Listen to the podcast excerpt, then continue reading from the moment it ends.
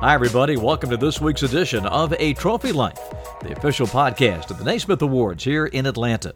This is Bob Rathbun bidding you welcome. And coming up, we'll be chatting with Brady Manek, the Oklahoma native who played four years for the Sooners, was a four year starter, and then took that extra year, the fifth year, as a grad transfer, went to North Carolina, and put together one of the most incredible runs in Tar Heel history, leading North Carolina with that three point shot of his all the way to the national championship game. We'll catch up with Brady, talk about all that and more in just a moment. But we begin with our Jersey Mike's news and notes of the week. And congratulations going out to our 2020 Jersey Mike's Naismith Women's Collegiate Player of the Year, Sabrina Ionescu from Oregon, who, of course, is now in the WNBA. And in the month of June, she has been on fire, averaging 26 points, 5.3 rebounds, 5 assists, and a true shooting percentage of 74.7. Her team, the New York Liberty, started 1 and 7, but because of Sabrina's hot hand, they have won 3 of their last 4. In Atlanta, Rhyne Howard of Kentucky, their great rookie, having a, perhaps a rookie of the year campaign. She's averaging just under 16 points per game. You may recall that Rhyne Howard was our Jersey Mike's Naismith finalist for Women's Player of the Year in both 20 and 21, and during the 21 season was our Naismith Player of the Week on one occasion. So congratulations to Rhyne Howard on her hot start as a pro. We do send our heartfelt sympathies out this week to our 2020 Werner Ladder Naismith Men's Collegiate Coach of the Year, Dayton's Anthony Grant grieving the loss of his daughter Jada, who died last week. Grant said that his daughter had battled mental health challenges in recent years and had sought and received treatment before her passing. When we come back, my conversation with Brady Manek, but first this from Jersey Mike's. If Jersey Mike's turkey had a resume, it would say it's 99% fat free and raised without antibiotics. But our turkey already has its dream job at Jersey Mike's because premium meat makes a sub above. This week, my guest is Brady Manek, who used a fifth year of eligibility to author one of the most unique one year success stories in NCAA history. After a solid career at Oklahoma, where he was a four year starter, Brady moved on to North Carolina as a grad transfer and became one of the hottest stretch bigs right when the Tar Heels were making their run to the NCAA tournament title game. A former teammate of Trae Young's at Oklahoma, Manek etched his name into the Carolina history books by sinking 98 threes last season on 40% shooting, with 22 of the threes coming in the NCAA tournament. It was a crazy run. Remember that Baylor game? Carolina lost Manek to an ejection on a flagrant elbow. They blew a 25 point lead, but then rallied to beat Baylor in overtime. And once the Tar Heels got to the Final Four, Brady Manek really kicked it into high gear. That three, you may recall, gave Carolina the lead late, 73 71, in a game they ultimately won over Duke. And then in Monday night's title game, his back to back threes triggered a 16 0 Carolina first half run. Well, this week, I caught up with Brady Manek, and he talks about all that and more from a once in a lifetime Carolina perspective. Well, you're making the tour, uh, trying to find a job, and uh, this has been such a whirlwind for you. Brett, I want to just go back. The decision, first of all, to go to North Carolina uh, after a fine career at Oklahoma. Uh, why the Tar Heels? Yeah, so um, you know, Coach Coach Kruger retired a couple days after he lost to Gonzaga in my true senior year, and uh, you know, I, did, I had the opportunity to you know transfer, get in the portal, lay out all my options, and I, and I did that. I wanted to see if I wanted to go overseas, transfer, or stay. And it, it ended up coming down to going North Carolina. And, you know, I, Coach Davis was one of the last teams to call me. I got in the portal, and it was just a really, really special. Uh, first time I talked to him, I said, "I don't, I don't care that you're North Carolina. I, I just want to, want to come to a place. I want to win. I want to play." Uh, I told him two things that he will probably remember the rest of his life. I said, "I don't want to be an eight seed, and I want to make it to Sweet 16." We obviously were an eight seed but we made it to national championship. So I think it all levels out. But uh, you know, I told him I. I don't. I don't care that it's North Carolina. I want. I want to. I want to go somewhere and have that impact and have that season. And we did just that. And it was uh, unbelievable. And it was one of the, the better decisions I've made so far.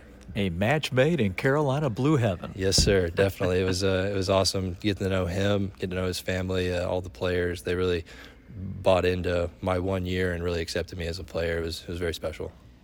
And what a year it was. I mean, you got as hot as anybody in the country down the stretch and carried the heels uh, when they needed it the most. I got to ask you about the two Duke games coming down the stretch yeah. because everybody had the first one. Yep. Uh, the game in Chapel Hill always kicks off the the rivalry. But everybody knew when you got to Cameron what what the night was going to be like. We've heard a ton from the Duke perspective. Yeah. But what was it like for you guys in the events leading up to going to Cameron? Yeah, so you know, um, when I when I committed, uh, he had just announced that he was retiring, and it was be his uh, kind of his farewell tour type thing. Mm-hmm. So going going North Carolina, you know that last game that season is there. So just the build up from from that right there, it built all year. That night was was was special even before I committed. It was uh, it was supposed to be a big game, and you know. Uh, just the, the week building up to it, we were preparing. Uh, you know, it was, it was it was stressful. Coach Davis was he was saying we're going over there to win it. We want to we want to win that game. This is our chance to get in the tournament. This is our chance to do what we want to do and uh, you know he really he really bought into us being a really good team and trying to go over there and win that game. So when we get there, we got to walk about 100 yards from the bus around the building. There's about 6,000, 7,000 people outside just waiting, and they make like a six foot alley, and we're walking through all these fans. So you know we we get in there, like we get our shoes on, we'll beat all these people in. no, the uh, student section's been in there for three hours already, so it, it didn't stop from when we got off the bus until we won. It was just loud, it was packed uh, really, really cool energy in that building. Uh, one of the more fun games I've been a part of, one of the more fun environments I've been a part of. Just to have that student section, that crowd, uh, it was it was unbelievable. A lot of celebrities there. It was it was really cool to to be on that stage and play that well. I mean, there's plenty of rivalries in the Big 12. Yes, sir. But what was it like, you know, walking into that one?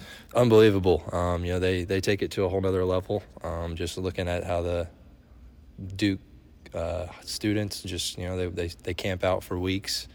Um, the the rivalry itself are so close. Uh, the way the way the fans really react to those games is very special. And you know when you win, they they rush Franklin Street and Chapel Hill. So it was uh, just special to be able to be a part of that, and you know just to just to see that and get that win for everybody else. Of course, a couple of weeks later, yes, bingo! Sir. Here yes, here sir. they come again.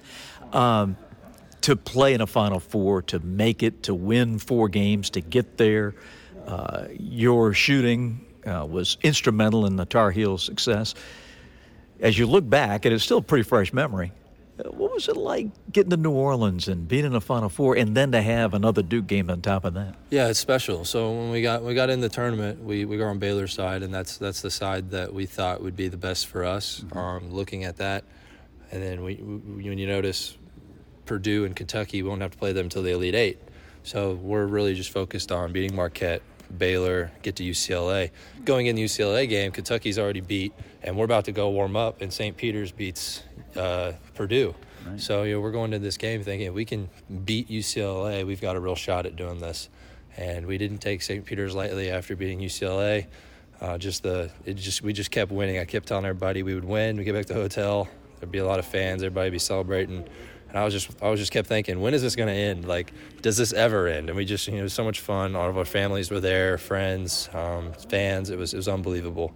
And then you get to get to New Orleans. It's a different environment. You got four blue blood schools, um, schools that are from all over the place, and you know. Uh, it's really cool to, to have us versus Duke as well for the first time, and it being the Final Four, not being an early game.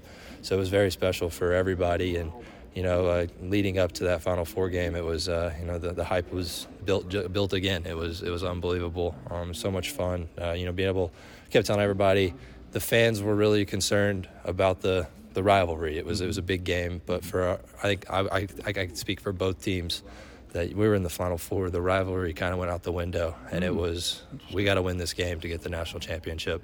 And I think that's how we really approached it. It wasn't about Duke, North Carolina. It was about North Carolina getting to the national championship. Well, yes, you fell just one step short, yes, but sir. still, what a remarkable so year, and uh, just incredible. And congratulations! Thank you. Yeah, it was it was unbelievable. Just to be able to be a part of that team and know those guys forever and have that connection with Coach Davis, it's it's unbelievable for me and my family. So you're going to keep the beard in the NBA? Yeah, so it's uh, you know people people uh, recognize me. It makes a little bit of money for me, so I'm, I'm definitely going to keep it for sure. Excellent, yes, Brady. Thanks so much. Thank much. You. Thank you. Thanks, Brady, and good luck to you at the next level. That'll do it for this week. Thanks so much for joining us. Please leave a rating and review.